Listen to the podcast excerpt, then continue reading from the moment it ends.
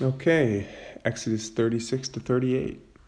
So Bezalel and Aholiab are get to work on uh, the tabernacle, and the people keep bringing all the stuff for their free will offerings that uh, God had asked them to bring. And eventually, all these uh, these skilled people working under these two say, "Whoa, they're, they're bringing way too much. We don't need all this stuff." So Moses told the people to stop bringing stuff, and they got to work building the tabernacle.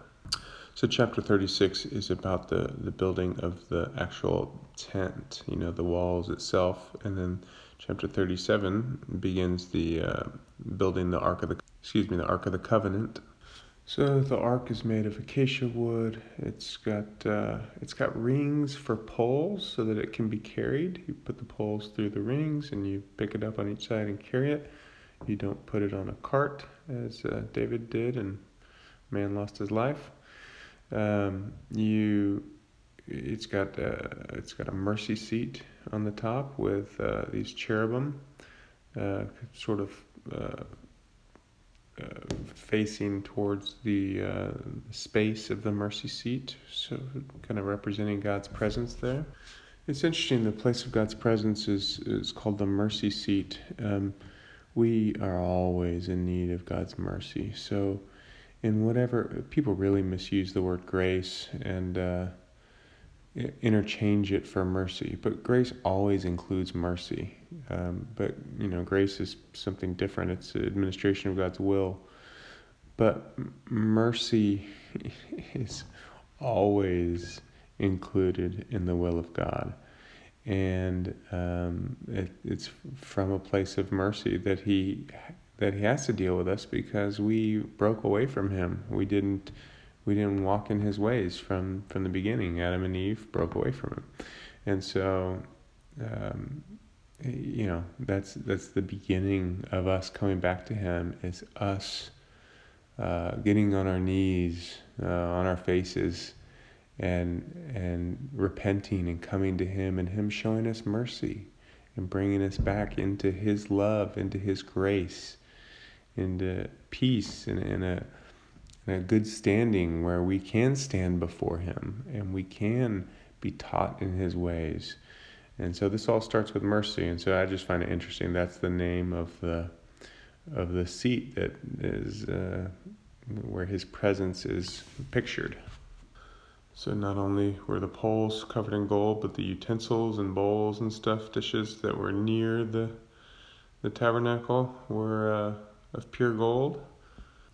The lampstands are, um, are are also pure gold, and we talked about those before. Uh, but it's it's just a silly personal thing. But I keep almonds around as a snack because they're not tempting to me at all if I'm not hungry. But uh, they can help fill me up if I'm hungry after a meal or before a meal or whatever. Um, and so I'm gonna, when I eat them going forward, this reminds me I'm I'm gonna think of the lampstand. I'm gonna think of the presence of God when I eat these almonds. And finally, they make the altar, which is also of acacia wood and pure gold. And then we move into chapter 38. And then after in 38, after finishing the altar, he starts doing the utensils. And now these utensils are, are bronze.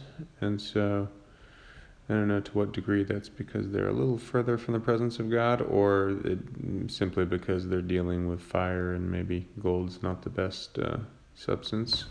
I'm not sure there, but maybe a little bit of both.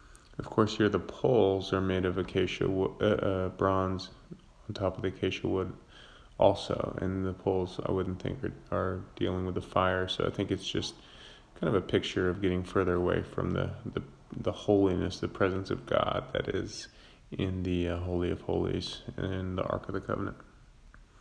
It mentions that there's women that will serve at the uh, doorway of the tent of the meeting. I hadn't remembered that before, and they have uh, the laver of bronze from the mirrors of oh from the mirrors of the serving women so it was made from those who but they serve at the doorway of the tent of meeting and then they begin working on the the tent portion the wall portion of the outer court the the, the larger part of the tent and this chapter ends with kind of an accounting of what's been done. They, you know, they mention again Bezalel and his dad and grandfather, Oholiab and his, and they just mention the uh, cost of the you know the, the amount of materials, the amount of gold, the amount of silver, uh, different things like that.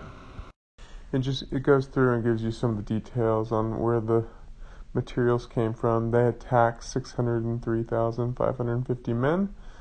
Um, they had, you know, it already previously told us there was a free will offering, so the combination of those made this stuff.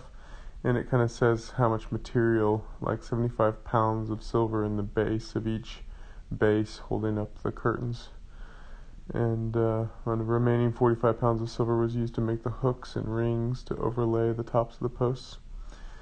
Uh, and then, you know, there was gold, there was bronze. It just gives some of the details on what all went into making this thing.